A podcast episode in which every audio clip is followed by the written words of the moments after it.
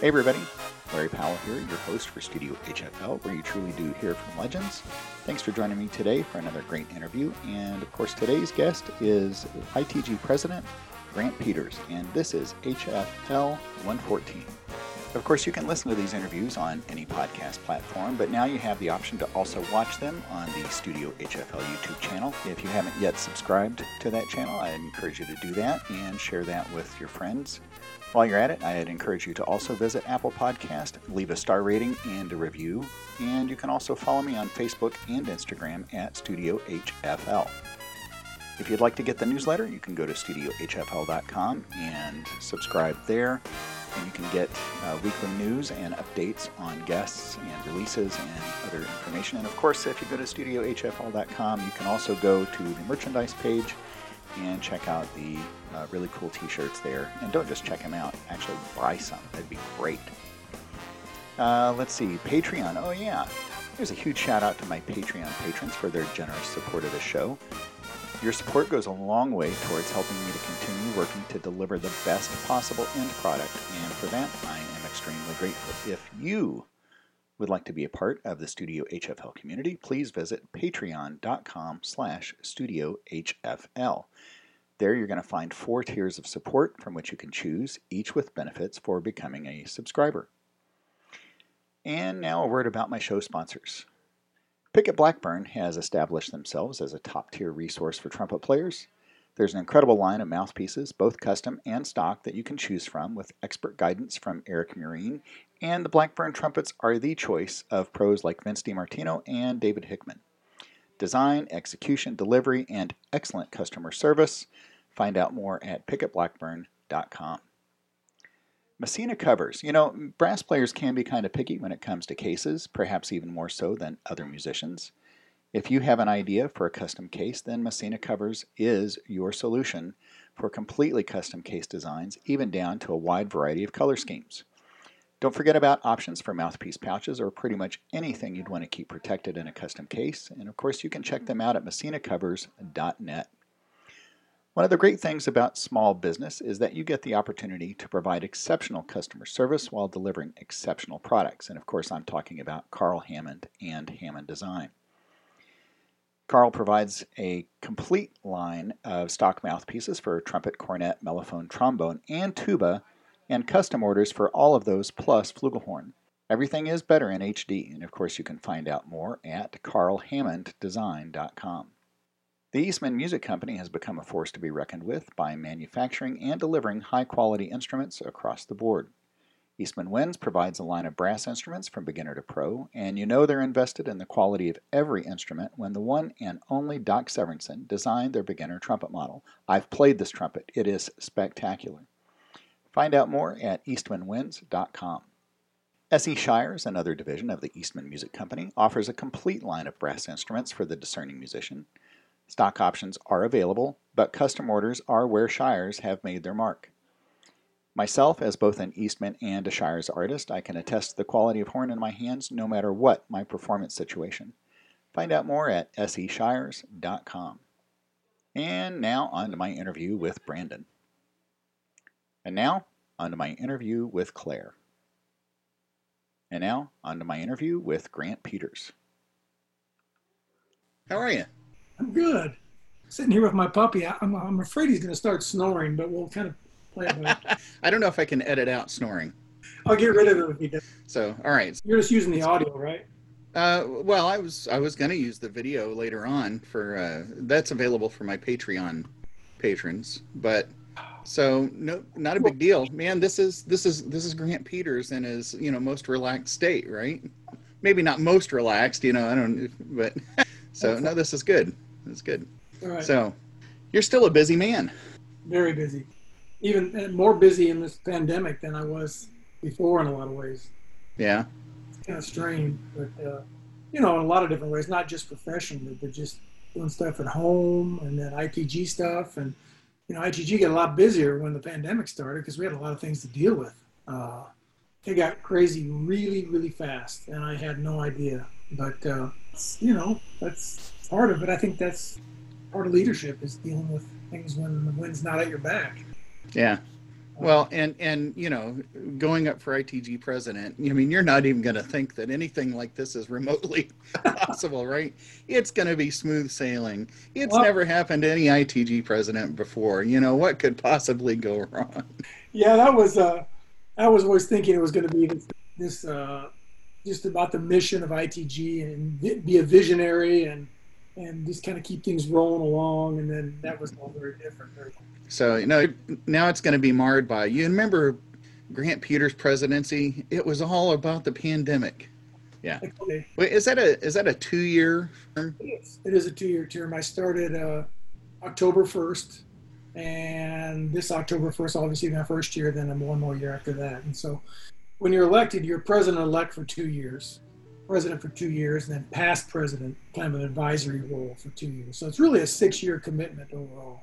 Um, but your roles, do they change a whole lot during those six years? Yeah, I think so. I mean, there's there's specific duties that are assigned. Like when you're the vice president, you're in charge of a lot of membership committees, and you do you're in charge of the election, uh, and you're you're an advisor, obviously.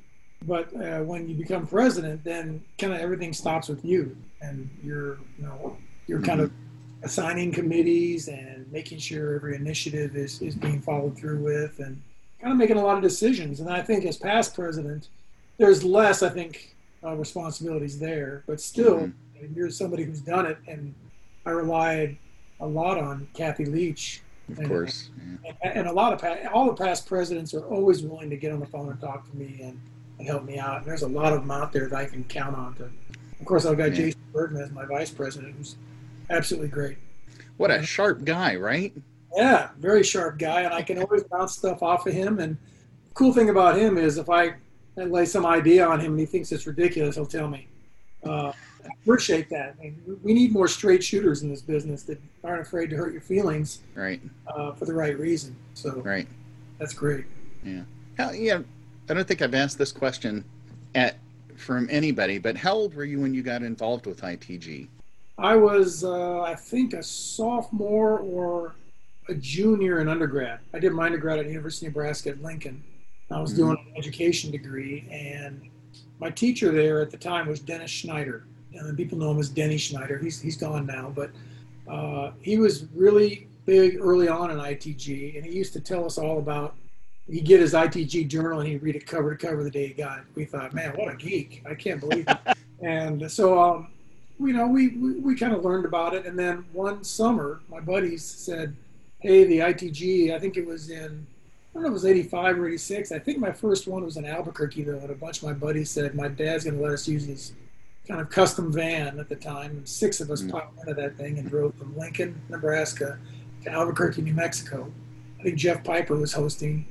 And from then on, uh, I was in, absolutely in. I was probably, I guess I was probably 21 maybe or 20, whatever yeah. you were when you're maybe yeah maybe 20 um, it changes the way you feel about ITG and i still say to people even though they're a member unless you've been at a conference you can't truly understand what ITG is really about.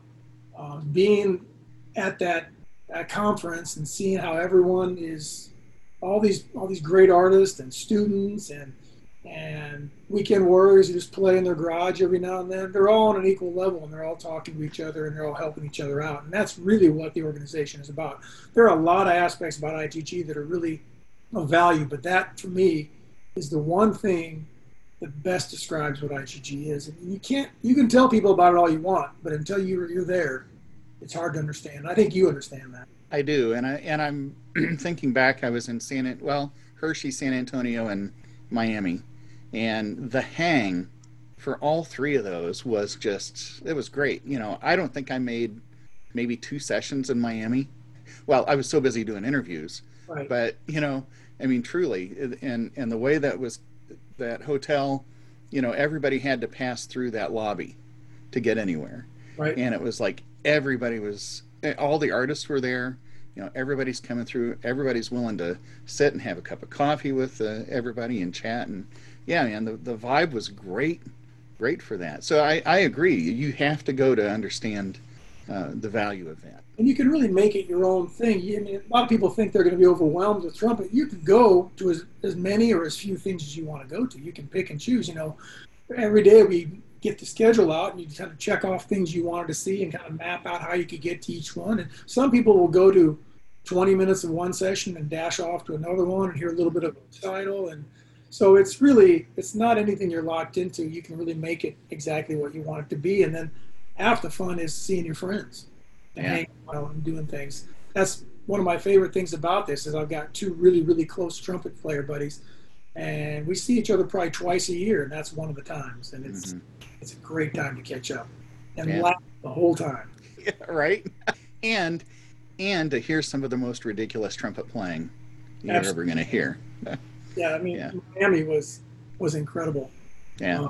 uh, and I got to play on a concert there, which I had no business even being on stage. Uh, Jason and I got to play something after a cancellation. There were some players on that stage that just awe-inspiring, and then you have to walk up there and play something after one of them comes off, and it was a little scary, but but still great fun. And, and I got to hear some players that I'd never heard before. I mean, Yeah. live too. That's the that's the, the ridiculous thing is you hear these players live and they sound just like the recordings. Yeah. Right? Right. That's wild. Um, well, this has been great. A lot of fun. I'm glad you gave me some time. No, I'm, I'm kidding. We're not done. just seeing, just seeing if I can keep it light here. Um, so, tell me how you've been managing through the uh, the pandemic. Uh, in terms of just in Just general, you, you, yeah. How what's what's Uh, going on? you know, our school, like many, at spring break decided to go online. And I just, you know, pushed through and, and made it as normal as I possibly could with my students. We all got kind of set up. I could tell that many of them were, you know, uneasy about it and they didn't have great equipment at home. They didn't have great microphones. I could tell some of them, even though they said they weren't, they were probably doing their Zoom lessons on their phones. Uh, the sound wasn't good. So you had to really adapt and find different things to talk about rather than working on refining a, their, their sound or listening for articulation. Uh, you could tell a lot of things, you know, accuracy and even rhythm was difficult because sometimes there's a lag in the internet and you can't tell if it skipped ahead or they rushed for three bars. So, uh, and I did a lot of things, research oriented things with them, made them, made them start learning things on the internet about players and pieces. And so that was okay. Uh, I think we ended up pretty well making recordings and having them learn how to use the technology in a way that represents themselves well. Um, as far as this summer, it's been kind of quiet and it's been very different. Usually I'm off doing clinics and there's ITG and there's traveling. Uh, very little of that happened this year. So obviously, like many people, you dig in and start doing stuff around the house that needs to be taken care of, and that was what I like to do. So I got a lot of things done. Um, practicing was like most will tell you, um, without anything coming up, no gigs. It's hard to stay motivated. Uh, right. We're all kind of um, indoctrinated into having that carrot out there dangling. We got this piece coming up. We're going to play this recital. I got this gig. Things to work on and things to work toward. So all of a sudden you have to think, well, uh, this is just a, a real a time to slowly go back and revisit fundamentals. I mean, just ridiculously slow. And I've been doing that, and I encourage my students to do that. I said, there's no tempo that's too slow to play a Clarke study. Mean, just absolute perfection, go slow, slow, slow. And a lot of them, I think, have been doing that, and they found that that was really beneficial, and that they didn't have to be in a hurry. That's another thing that's great. Um, Yeah, there's nothing like a slow tempo to expose your double tonguing uh, faults and triple tonguing faults, right? all day to do it, dude. There's just nothing else happening. So, um, so I've been playing a lot, uh, just you know, a couple times a day, not for a long period of time, but I'm very regular about it. Uh, but now we're starting to get back into school starts Monday. So uh, I was up at school yesterday hearing my students play their auditions, and they all sound pretty good. But of course, a lot of them are in marching band camp, which they're still having, even though our football Yeah. team won't play until spring, which is kind of a head scratcher because you think a marching band camp would be the best place for them to be too close together. Um, but that decision is above my pay grade, so we're just going to have to hope for the best. You know, I have a partition, a wooden partition that's six feet high by four feet wide, with uh, it's a frame basically, and inside it's clear marine vinyl, which is like 20 gauge, real clear, thick uh, vinyl, and uh, I've got that installed in my office now. Uh, and you can you can hear through that just fine. Oh, yeah, it's fine. Yeah, it's no yeah. big deal. They come in, they take a right, and they go into the corner, and there's like a fairly large area there with the screen there that, that, that, blocks out me from the rest, them from the rest of the office. And they'll never venture in any farther than that into my office and stand behind that and play. It does, you know, if they play directly into it, obviously the sound would be affected a little bit, but they can aim a little bit away from that. And that's how we're going to proceed. And I'm hoping we're face to face as long as I can be, because I think if if they've made the commitment to come back to campus and they want to be here in person, then I want to be in person for them. Yeah. And uh, you know, I'm I'm not terribly scared about this, but I want to take precautions, and I think this gives me some degree of safety. And nothing's guaranteed, so we're do the best we can, and, and I want to make it as normal as possible for them because this is an exhilarating time in their life, and I don't want it to be like, you know, coming into a, a crime scene where they can't touch anything and they can't go here or there, and uh, so I want to make it fun and exciting for them, and and we've got our fingers crossed that we can do that for a while. So, can you hear this guy snoring? Yeah, a little bit. Okay, let me get him out of here. it's not terrible. Sorry, he's a big snorer. I guess you can edit that out. Uh, yes, thankfully I can I can control a lot of that on this. so, and you know the funny thing is, most of what I edit out is me. It's like I, I'm listening back on these edits, and I'm like, I should just shut up sometimes, you know, and get out of the way. But yeah, you know, I listen to a lot of podcasts, and I think it's important to to get a bunch of the personality of the interviewer too. Brian Beach tends to talk a lot too. Yeah. I like his though, but I like his. But, uh, but I, actually, I'll excerpt that and send it to him and say, okay. "Guess what Grant said about you." That's some cool things to say. I mean, you know, his point of view is obviously really interesting sometimes too. Yeah. So that's that's fun. Yeah. Well, that's what I like about all this. You know, Brass Junkies is a great podcast. The Other Side of the Bell you know, it's like they're all great perspectives. You know, we all ask different questions and take different paths, you know, to the end of the interview. But uh, so, um, so good. You're you're going back uh, in person, and you mentioned the marching band thing here in Indiana. They canceled everything. I mean, there's no marching band at all, and you know, in Indiana, that's that's a big deal. Right yeah, I think that's probably the smart way to go. You know, my philosophy on all this is, although I want to be back in person, you know, as collectively, we just all need to take a breath and say we're going to be without some things for a while if we want this to go away.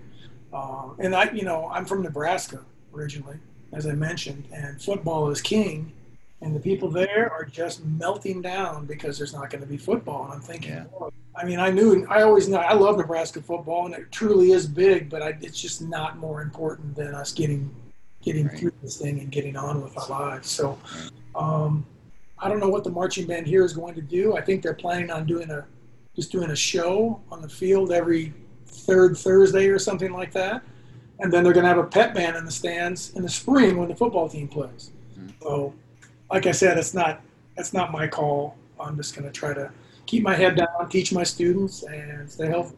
So, uh, aside from the applied, are you doing any trumpet ensemble or quintet coaching? Uh, uh, occasional quintet coaching. The majority of my students are music ed majors, so they don't really have a uh, exact chamber music requirement in their degree. The performance majors, uh, if I have some, will have that, but the other ones don't. So every now and then we have some of the top kids do do chamber groups, um, quintets and stuff like that. So I'll do mm-hmm. something, but the majority of my load is applied. Uh, and I will do a trumpet ensemble. That's another thing this year that's going to be interesting because you have to have space to do that. Uh, but they like to do that. I like to. Uh, we wanted to uh, maybe attempt to do a, a, recording for NTC this year, but that's all kind of different now too. They've made some adjustments to that, so I'm not sure how it's going to work. But you know, I think chamber music and, and trumpet ensemble, uh, one on a part and having students really have to listen to each other, you know.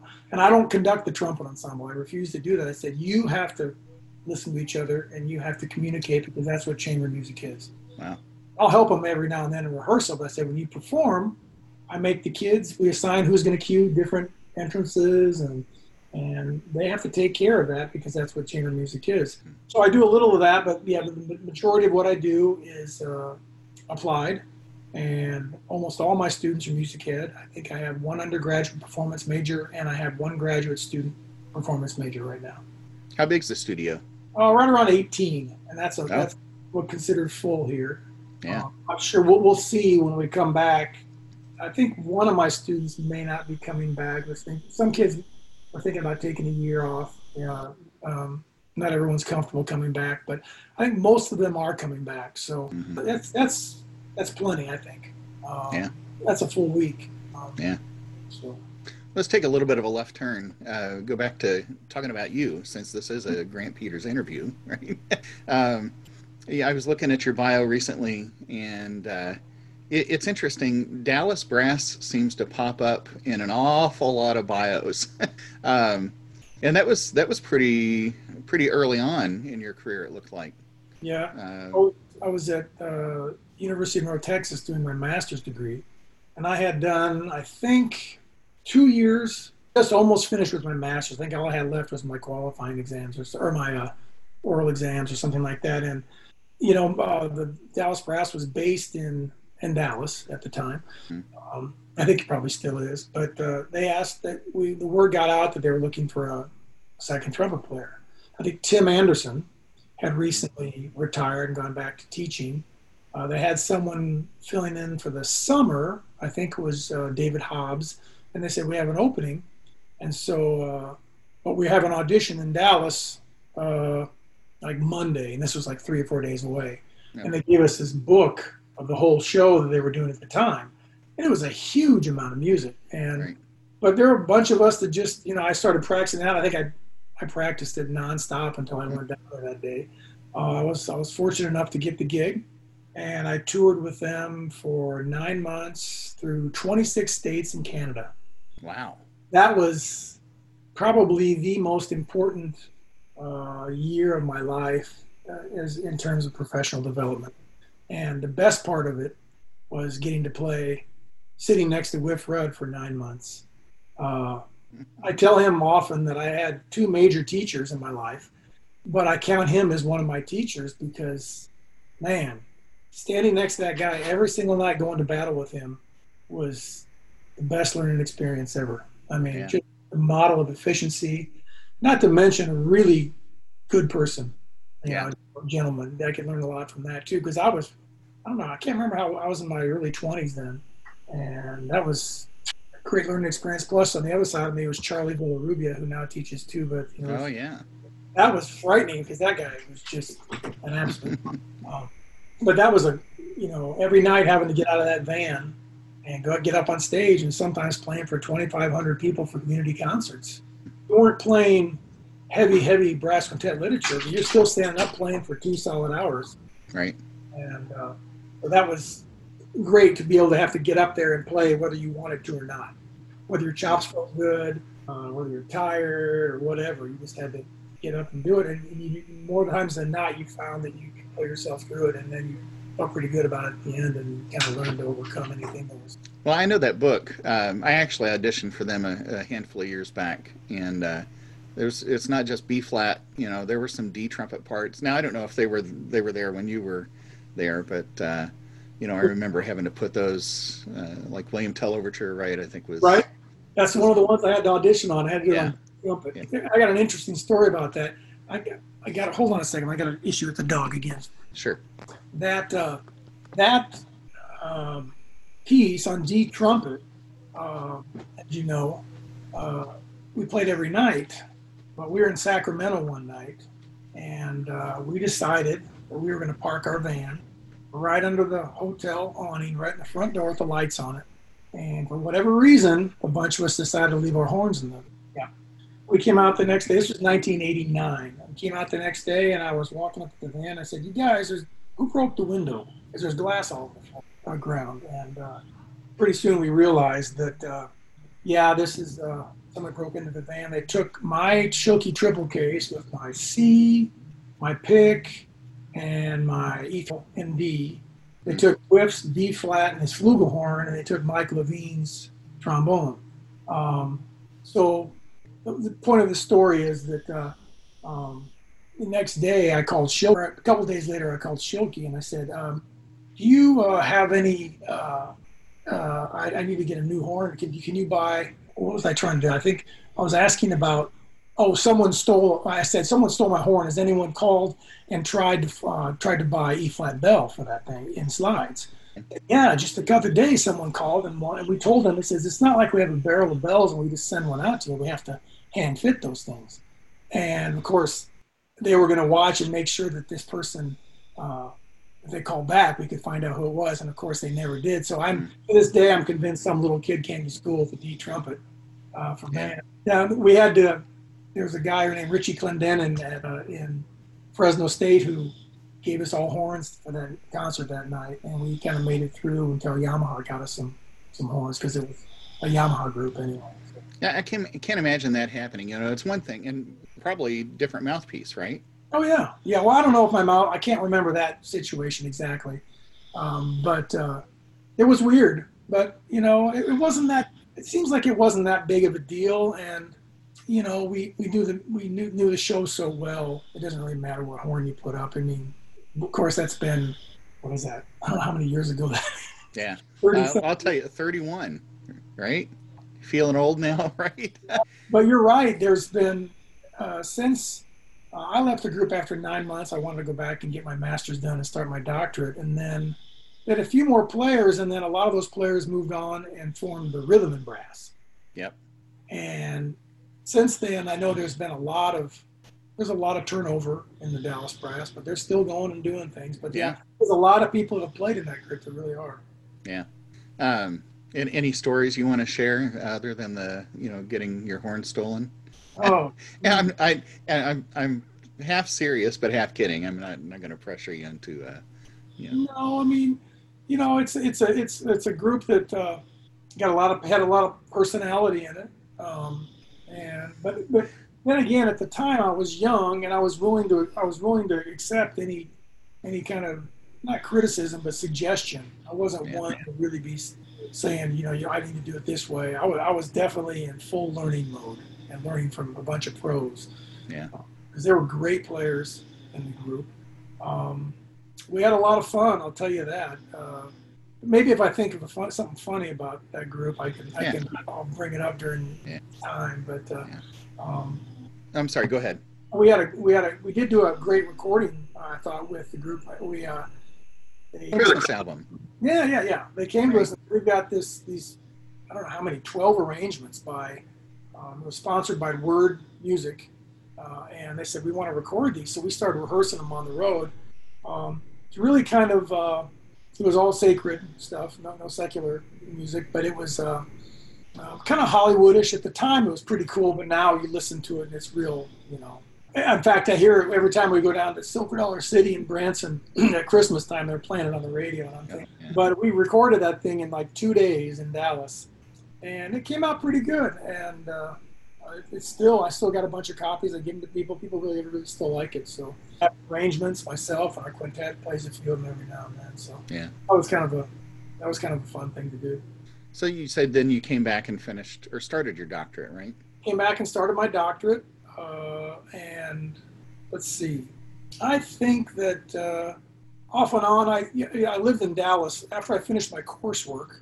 Then I, I met my wife and we lived in Dallas, which is only 40 miles from Denton and that's when I was done with my coursework and I was working on my dissertation and recitals and, and teaching about 65 kids a week in the uh, colony. The colony is a suburb of Dallas. If, if you're a graduate student or a trumpet player in, in, in the Metroplex, which is Dallas, Fort Worth, and Denton, you can teach as many students as you want. There's work there for you. Wow. And you can teach them right in the school, right during the school day. And uh, so I did that pretty much as a living while I was finishing my doctorate, uh, which was just brutal. I, I told myself if I ever get a college job, I'm not teaching. I'm not going to have an outside private studio except for maybe a few kids because it just it wore me down. Yeah, it's a lot, a lot of, of teaching. But I also learned a lot from that because I taught a lot of beginners. And I think when you teach beginners and you have to revisit how to make a sound on a trumpet and explain to someone else the fundamentals of film production, right? You you can't help but benefit from that yourself. Yeah. That was really, really valuable. So I did that, and then off and on during that, I was taking auditions. Uh, I was still thinking for a time I was going to be win an orchestra job, and I think I actually, knowing what I know about that now, I don't think I was ever really a real serious contender for that. Although I had some success right before I got my college job. Uh, made the finals in a couple smaller orchestras like San Antonio, and um, I made the finals of a Marine band in, in, yeah. in the President's Own. Yeah. But then right after that, uh, uh, I applied for this job and was lucky enough to get an interview and get this get this job, and I've been here ever since. I got here in '96. This will be my 25th year.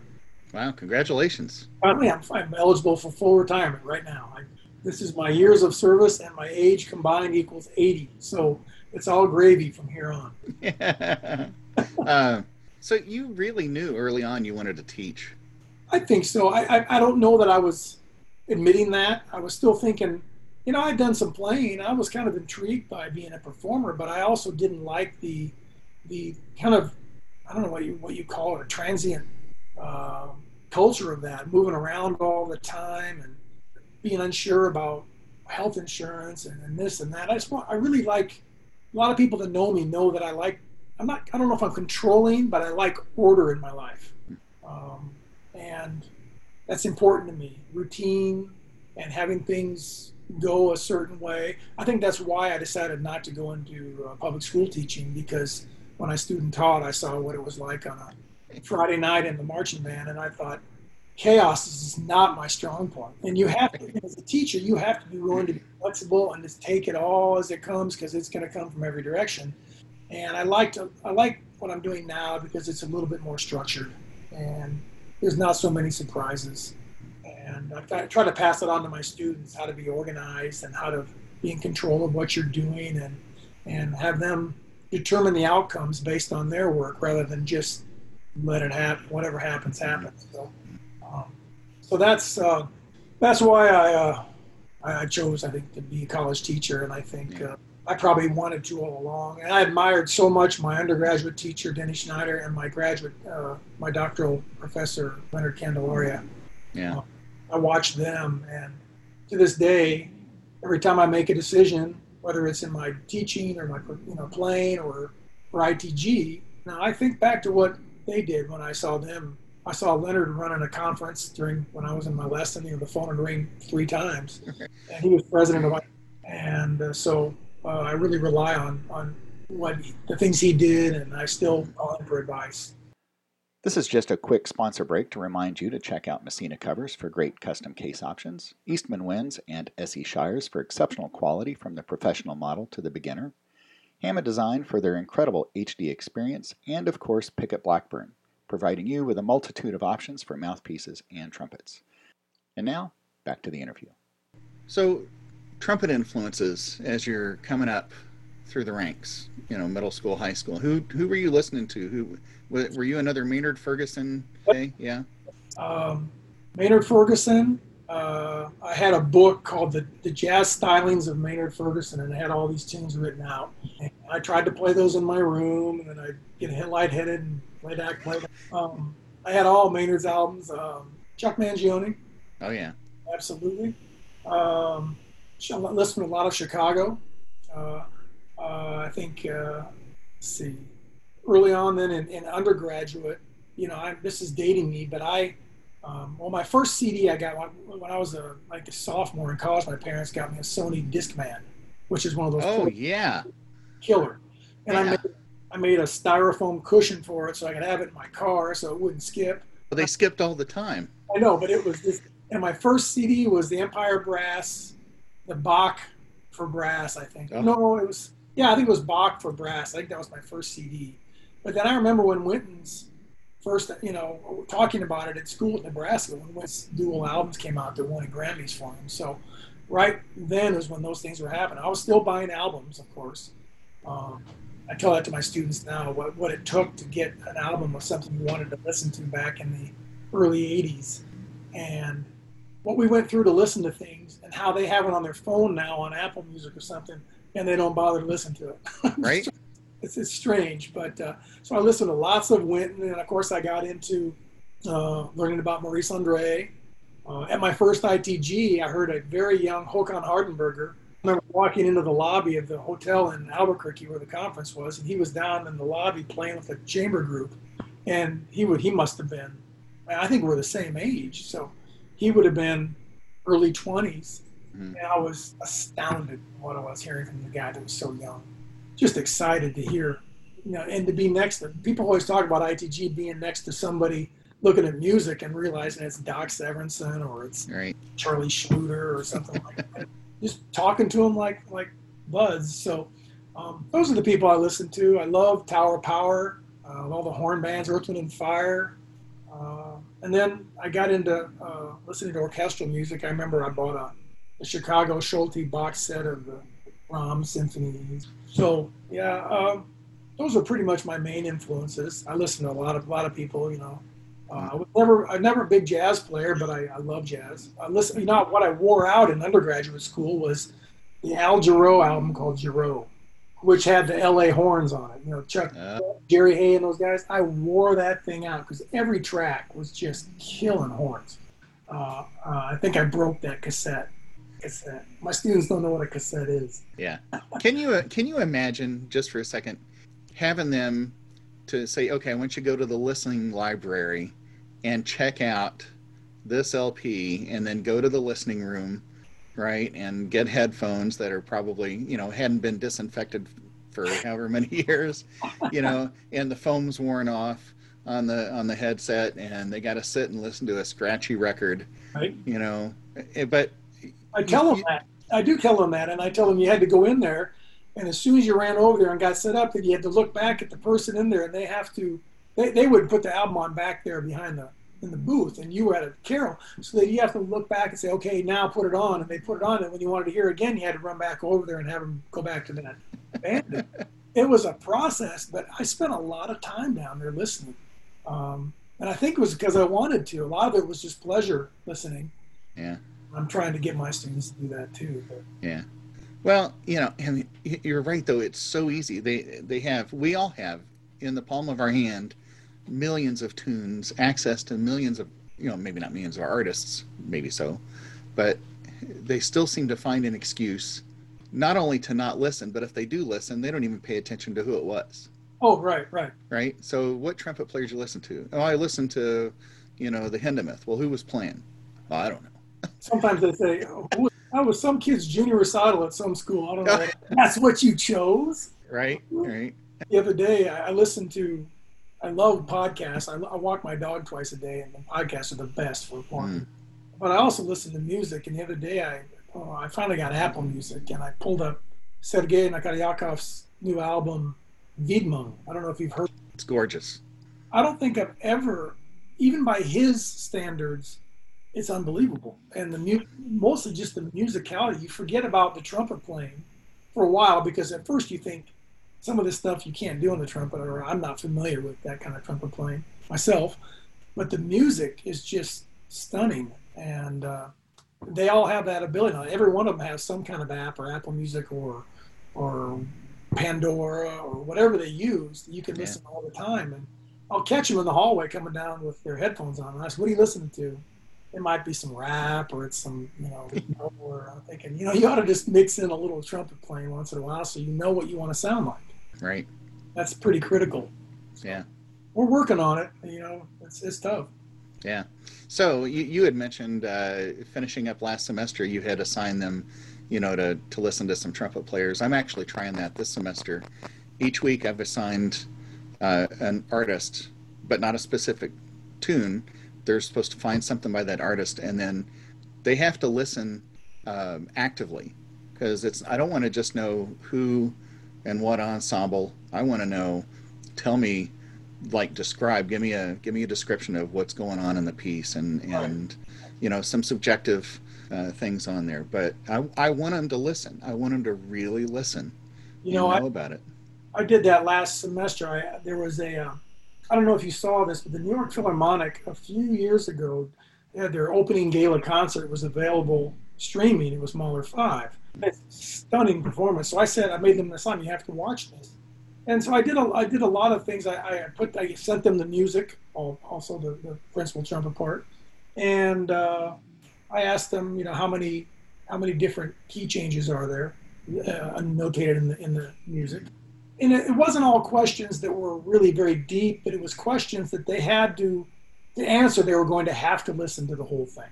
I asked them how many players were used. Okay, uh, what were the even to the point where I say, okay, what were the uh, finishes on their instruments? Because you know, the fourth was playing a raw brass horn. Chris was playing silver. Someone else had a gold-plated horn, and uh, and who was playing on which movements and those kind of things. That was the point of that was to get them to listen to the whole thing and not scan through it and try to figure it out.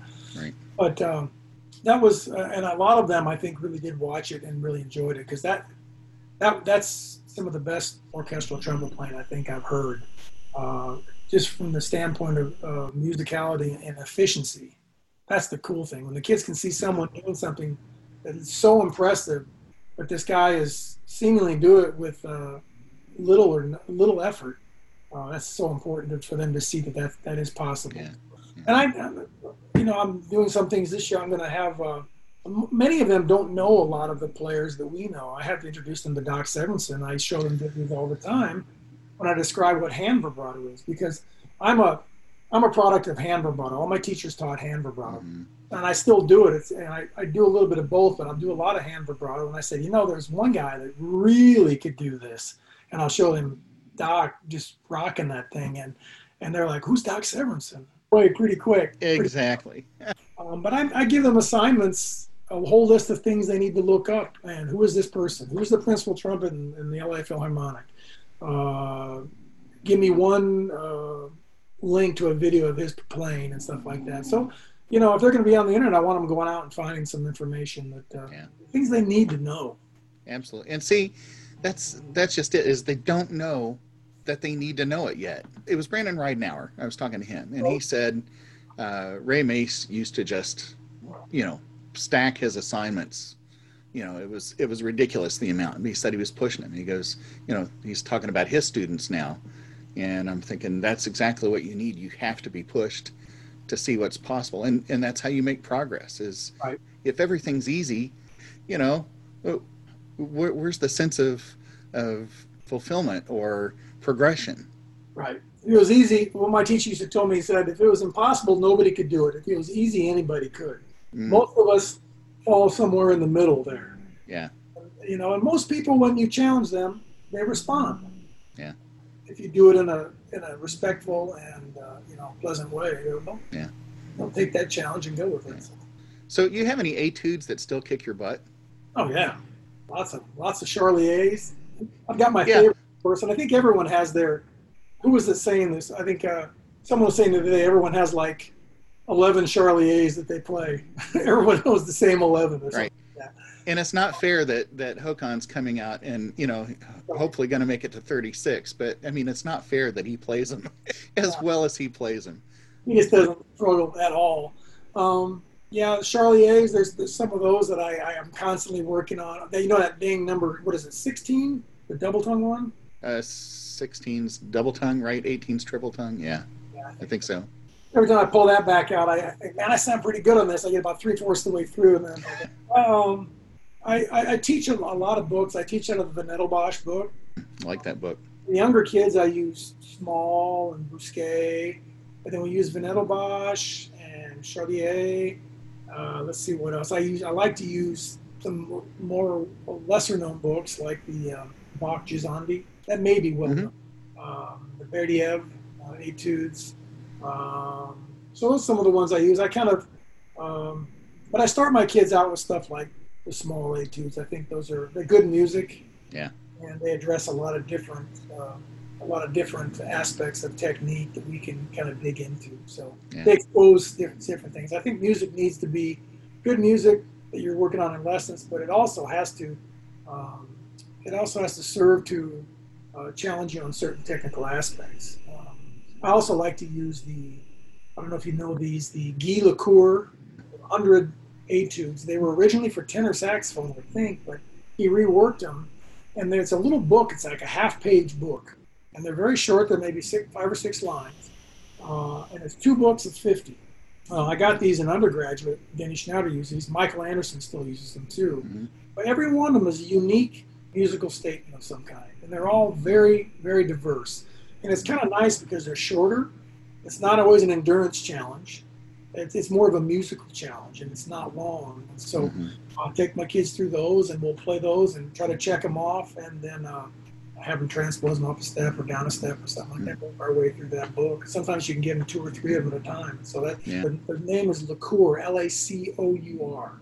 Good. Uh, I came across one. I don't know if it was originally for trumpet, Gallay uh, etudes, uh, or maybe it was for horn originally. I, I think. think so. i have seen that book. I don't know it very well. Yeah, some really great stuff in there. Long, and I, I appreciate you know the ones that you got to keep the horn on, like Saint Jacome. you know, you don't get a chance to take the horn off your face for a while. I think that in, in teaching, I think it's always this challenge that you don't want to give them something that's either so technically difficult or so endurance heavy that they can't get past that to making music and, and thinking about the very simple concept of, of, tone production, which may or may not be simple, but it, it, it, should be simple. Yeah. And so I always try to start them on something simple so they can make a good sound and then they can expand on that. I think that's yeah. important uh, to have a success uh, rather than always worrying about whether they're going to bonk out at you know, three, four story through the, so, um, but uh, every student's different. Boy, I've got a real wide range of students. Some that come in with never having had a trumpet lesson, just some that come in from like the St. Louis and Kansas City high schools that are actually fairly accomplished already. I've actually got a couple uh, younger kids right now that are really very well prepared and, and kind of ready to roll. So it's been it's been fun. It's challenging me to do different things with freshmen than I normally do. So. Yeah. So here you are at the top of ITG, and you've been involved for a while, I know. What do you see the state of trumpetness or trumpet dumb, whatever the uh, DOM, not DUMB, not trumpet dumb. you know, do you see the? Are we in pretty good shape as a as a community? As a as, ITG or just trumpet in general? You, Sure, both or more. Yeah, I think I think I, you know, I think there are so many more opportunities now. I mean, I know that a lot of there's a lot of challenges for live music, but I don't think I've ever been able to access more different types of music using trumpets than ever before. Now that may be because we have access to that on the internet. You know, maybe long ago we just didn't know about it because we couldn't open the browser up and go look for it. But it seems like there's so much going on with trumpet right now, which is fantastic. And, and as an ITG as a leader of ITG, that's part of our mission is to embrace the improvement of, of trumpet playing in every way. And uh, so when people say, you know, ITG, you should do something like this, or ITG should do because someone else is doing that. I said, well, I think that's fantastic that someone else is doing that. ITG has got a very specific thing that we do. That doesn't mean we can't grow, and it doesn't mean we can't branch out. But we, you know, ITG is a very specific thing to me and as a leader of, of, the organization, it's my job to protect that and to develop that and improving it. Um, it's basically three pronged. I mean, we've got our conference, which is the defining aspect of ITG as far as I'm concerned, because that's what lets everyone know what we do. In general, it's, it's, it's the most diverse conference for trumpet in the world, like no other. Our journal is the only academic journal for trumpet in the world, and I think it's the best of its kind. I think it's fantastic. It is. It's terrific. And then, oh, and I want to mention something about that, and then it's really exciting. I'll tell you here first. Uh, and then our website. Now, up until now, our website has been largely informational. It's a place you go to join. It's a place you go to find out more about ITG. You want to find out competition guidelines. But um, we're expanding the value of that too. And one of the exciting things is that very, very soon now, uh, I've made this a priority, and our two, our editor and our webmaster, Michael Anderson and Peter Wood, have been working like crazy to get this done, but very soon you as an ITG member will be able to access the website, log in, and you will have access to the entire ITG Journal archive on the website. Nice. In a flipbook format. You might have seen the March issue we put out for everybody. It's going to be like that. Now you won't be able to download all the entire archive. Current members will still be able to download the current year, but you will have access to be able to read everything back to 1975. Oh. And I'm telling you, it's really pretty cool stuff if you go back yeah. in terms of see what was going on. Uh, and that's going to be great for some young kids too, because many of them don't have, they're just joining, they have no way to access that early stuff. And now they can go back and read to their heart's content and find out everything. So I think that's one of the things that some organizations have had Uh, and we wanted to add it, and we soon found out that it was a little more difficult, a little more complicated than we thought. We think uh, very soon we're going to have that available uh, for members, and I think that's a very cool thing that makes our website even more relevant Yeah. and of a value. And uh, one other thing we're going to be doing coming up, probably in October, we're going to have. Uh, we haven't really advertised it yet, but it's going to be uh, a video event of, of original content for everyone to uh, come and, and experience free.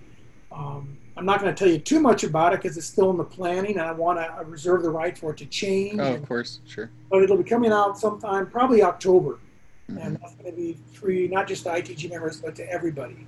And it's Nice. contributed to by a number of fantastic players and people all across. Everyone's been Mhm. very, uh, very giving and, and agreeing to donate something that's original and it's something you will have not seen before, whether it's Mhm. pedagogical or it's a performance. But it's something we wanted to do, kind of in addition, because we didn't weren't able to have our conference. Yeah. Um, you know, our conference, it's it's we can't have a conference that's really like an ITG conference online. There's just too much about it that doesn't translate. Not to mention the technical limitations of the internet, sound quality, you know, Wi-Fi cutting out. Who knows what can happen? But we wanted to offer something because of that, and that was actually a, uh, one of our advisory committee members, uh, Andrea Tofanelli, suggested that that was his brainchild, and I thought it was a fantastic idea. So that'll be coming this fall, and hopefully, uh, when everybody's getting back to school and getting excited again, that can add to the, the fun. So Yeah. yeah, so I think we're in a good place, and I think there's a lot going on. I think the level of trumpet playing and performance has gone through the roof. That's largely because of technology and great teaching. There's so many more good teachers. Um, so It's it's scary good. Uh, it's scary how good the younger generation gets. It seems like every, you know, if I was that good as a freshman in high school, I, I might have made something of myself. You know, it's just it's ridiculous. And yeah, a lot of my But- friends are much better than I was when I was in, when I started. Yeah. And I tell them that, and that seems to make them happy. Uh, Yeah. so, hey, um, we can wrap up a little bit here. Um, and any last Jim? Any last words of wisdom that you'd like to like to offer?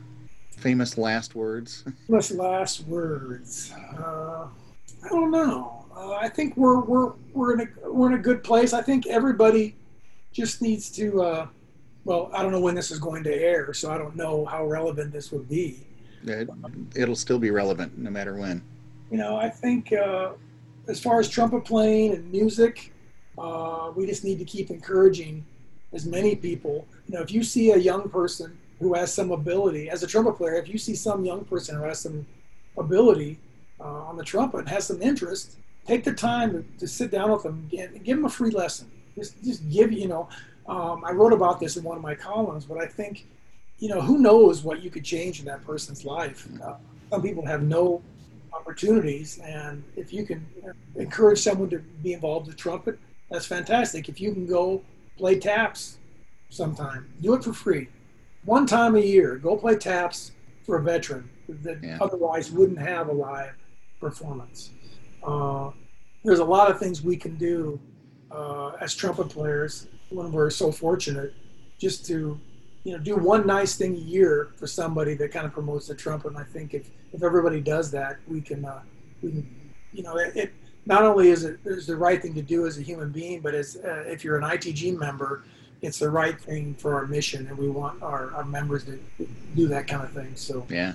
I guess uh, you know music has changed my life. I mean, my parents were both musicians. My dad was an oboe professor. My mom was a choral music teacher. Uh, I got started in music, but the experiences I had going to college uh, and things that my, my teacher Leonard Candelaria taught me and my parents taught me, and being involved in ITG, what that has done for me, that is that my career. I owe my career and my life to the trumpet. Hmm. I think that you could encourage someone else to get involved in the trumpet or music in general, and you could do the same for them. It- It's pretty, it's pretty powerful stuff, and it might not take a whole lot of effort. So, Yeah. there you go. Great. That was great. Sure. I, I wished I had remembered to push record at the beginning and I'd have gotten all of that. I hope there's not dog snoring all the way through. I'm here snoring again. Yeah, well, uh, well, somebody will create a, a dog snoring filter that I can run run on that. But At least it wasn't as loud. no, it was good. It was all fine. So, well, Grant, thanks. I, I mean, I really appreciate the time and uh, for the for the chat. This has been fun. So good to see you. Have a great year. Stay healthy, okay? Likewise. We'll see you soon. I hope. Okay. Right. Bye. Well, that's where my interview with Grant ends. But there is more to be heard. I've excerpted a significant portion of this interview, and that is available exclusively for my Patreon patrons. You can find out how to become one of those patrons and how to receive other benefits by going to patreon.com slash studiohfl. And again, to those who are already patrons, thank you, thank you, thank you. Another reminder to visit Apple Podcast and leave both a star rating and a review, and please visit the Studio HFL YouTube channel and subscribe. This has been a production of Powell Music LLC and has been supported by the generosity of Messina Covers, Eastman Winds, S.E. Shires, Hammond Design, and Pickett Blackburn. Once again, I'm your host, Larry Powell. Grateful that you spent some time here today with me and my guest. Be sure to come back next week and also check out the Studio HFL webpage for the live events that are happening these days. Have a great day. See you next time.